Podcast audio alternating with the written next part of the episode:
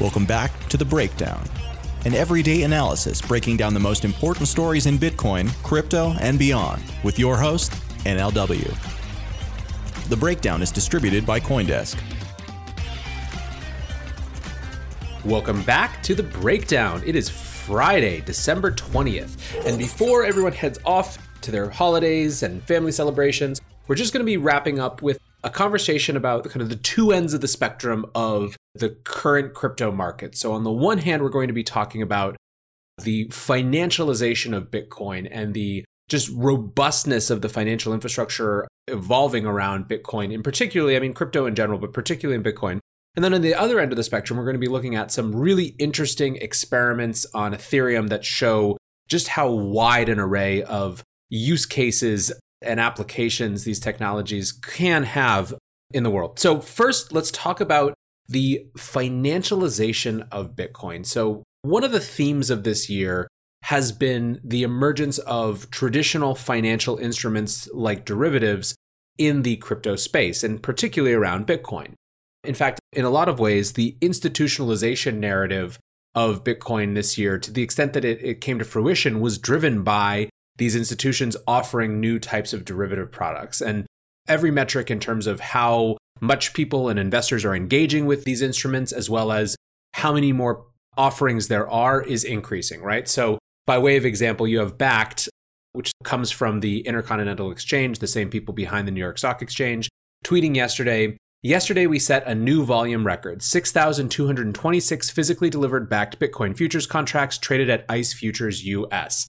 If you'll remember a couple months ago when Bakkt launched these futures, people were hemming and hawing about how underwhelming the launch was. Well, they just continue to kind of grow and grow and grow and grow and grow, affirming all those folks who said it was a much longer term play that we should be paying attention to. Then you have a competitor to Bakkt, ErisX, that has confirmed the launch of its crypto future markets.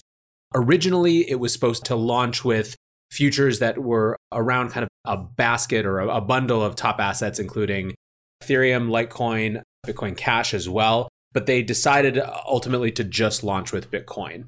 Frank Chaparro from the block says, My guess is the CFTC hasn't gotten comfortable with contracts tied to alts yet.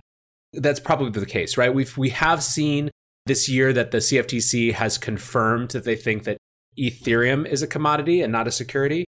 However, in general, there's a reason that most of these products right now focus on Bitcoin. It is the one that has the best clearance uh, with regulators, not to mention the most liquidity.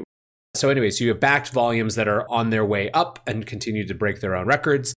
You have new competitors like ErisX. Then you have also news from more within the crypto industry around just how important derivatives are. Bakkt and ErisX kind of represent traditional institutions coming into crypto. There's also competition within crypto native institutions, right? BitMEX has been historically the leader in the derivatives type of product space, but Binance is putting aggressive moves on that dominance. They have been throughout the year. They've launched related products. And now, just today, they announced uh, an investment in the crypto derivatives platform FTX.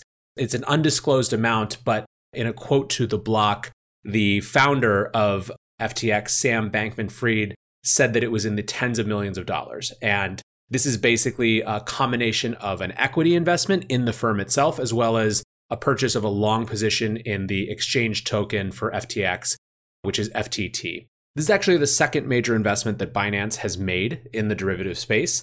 In September, they announced the acquisition of JEX, which is a spot and derivatives platform as well.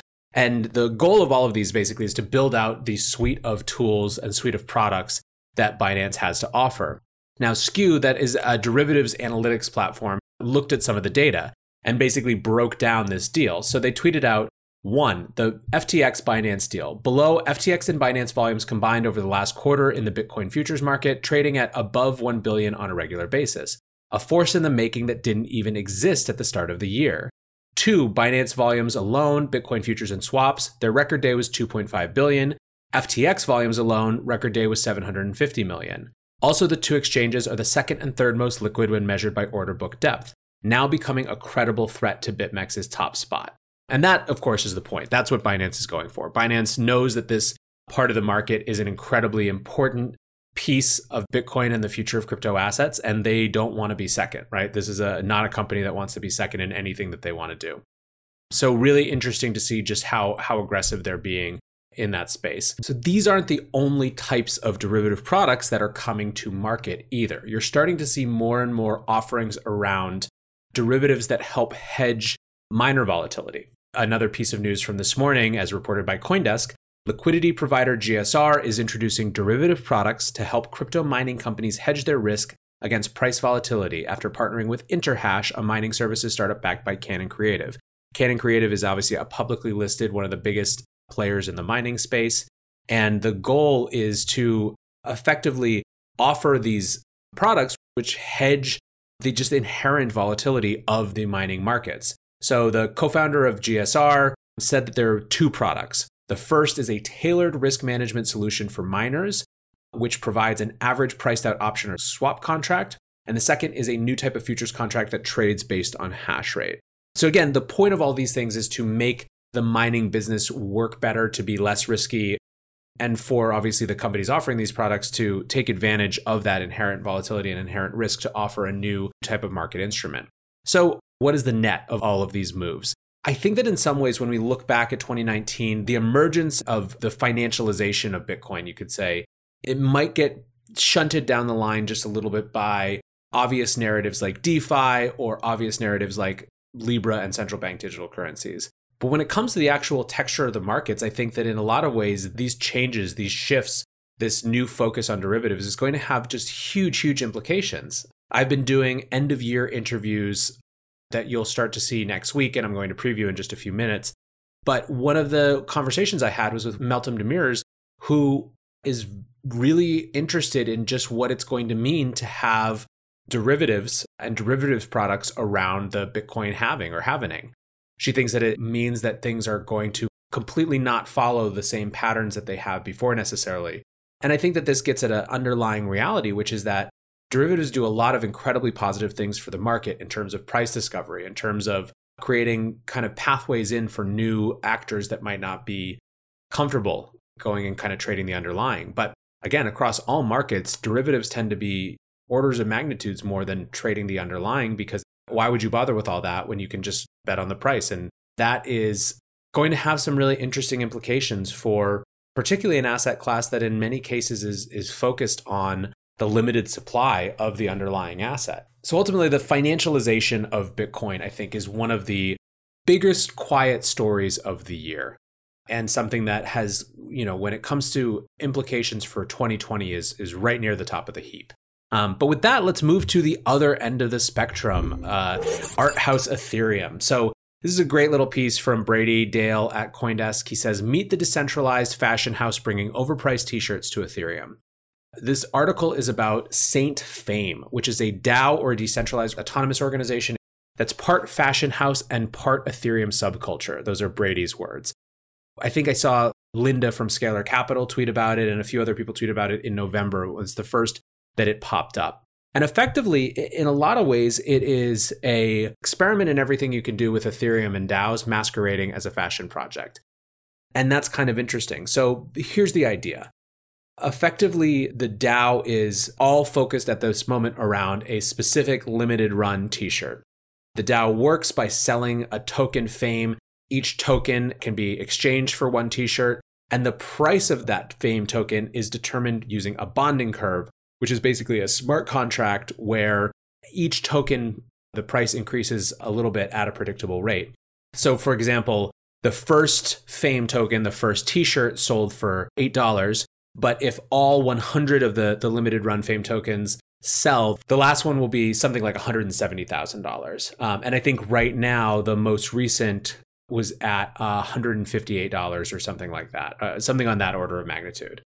There's a lot going on here. Bonding curves are an experiment that were first kind of developed and invented by Simon Rouviere and have been a theoretical construct for a lot of their life. This project is using Aragon for governance to actually run the thing. Smart contracts are built using Zeppelin. I mean, basically, it's just a big, massive Ethereum experiment. So, what do I think is interesting about this?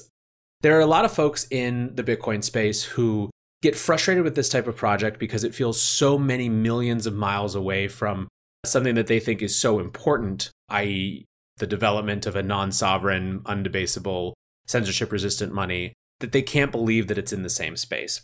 And I understand that perspective. I think the interesting thing is that one of the subtexts, the sub narratives of 2019 is that different parts of what we now call crypto or the blockchain space or whatever, you know, moniker you want to use, they're kicking to be free of one another and to be able to develop in their own little sandboxes. And I think that there is no doubt if you look back across the course of 2019 that DAOs are on the rise and poised to be a major force from at least from an experimentation standpoint in 2020. People are really interested and excited to go explore how you can coordinate networks of people in different ways. And of course, that's so far away from goals like Bitcoin has that it becomes increasingly difficult to just see them all as part of the same thing because they happen to run on, an, on a shared underlying technology base. But I think that that's okay. And I think actually it's a sign of maturity that these communities and these different types and categories of projects are getting more and more frustrated being lumped in with one another at the beginning of the primordial stew of a new industry, a new space, a new technology, of course, uh, you know, in the same way that the primordial stew of the universe, at one point, all of the fundamental forces of nature were the same thing, and then they broke off and they matured into their own forces which now dictate the universe. So it is with new technologies and new industries, where at the beginning, there's just such a small number of actors and people building things that it starts closer together. And then as it matures, it they they kind of move farther and farther away from each other. And we're feeling that expansion, those expansionary forces right now of the crypto universe. And I think that that's okay. I think that it's fine for people to be able to move fluidly between these different types of objectives and different types of use cases for crypto assets and for this technology that underlies them. I think that that's part of what we're going to see in 2020 as well is just a getting more comfortable with the fact that these are maybe not one big industry but a number of different industries that are kind of running orthogonally or parallel to one another. That actually gets me into my last point for today, which is just a little preview. So, obviously, it is December 20th, it's Friday. Next week is Christmas. The week after that is New Year's. And so, to round out this year, you know, I anticipate the news being a lot quieter. Obviously, projects aren't going to be announcing things. And so, I wanted to do something cool and kind of our little take on end of year content. And so I've invited and been doing a bunch of interviews over the course of the last few weeks with some really, really great people around just like their micro interviews, basically around two questions. The first question is, what was the story of 2019, right? When the history books are, are written and they look back at 2019 as it relates to Bitcoin and crypto, what are they going to say the major narrative was? So that's question one. Question two is simple What's a prediction for 2020? What does that suggestion about what 2019 was mean for 2020? And the go forward. And so I have, I think, about 10 interviews that'll be coming out each day from Monday going through the following Wednesday, going through New Year's Day. And then we'll be back on Thursday, January 2nd. And like I said, we have some really great people. We have Meltem Demirors, Katherine Wu, formerly of Messari, now at Notation Capital, David Hoffman, who does the, the POV Crypto podcast. We have Peter McCormack from the What Bitcoin Did podcast. Just a really cool, interesting, diverse set of people representing both Bitcoiners and folks that are more deep in Ethereum and everything in between. So, subscribe below, grab this feed so you can make sure to not miss those. And yeah, look forward to kicking off a new year with you guys on January 2nd. But until then, I hope you have an awesome holiday. Keep thinking big, keep thinking bold, and I will catch you guys in the new year. Peace.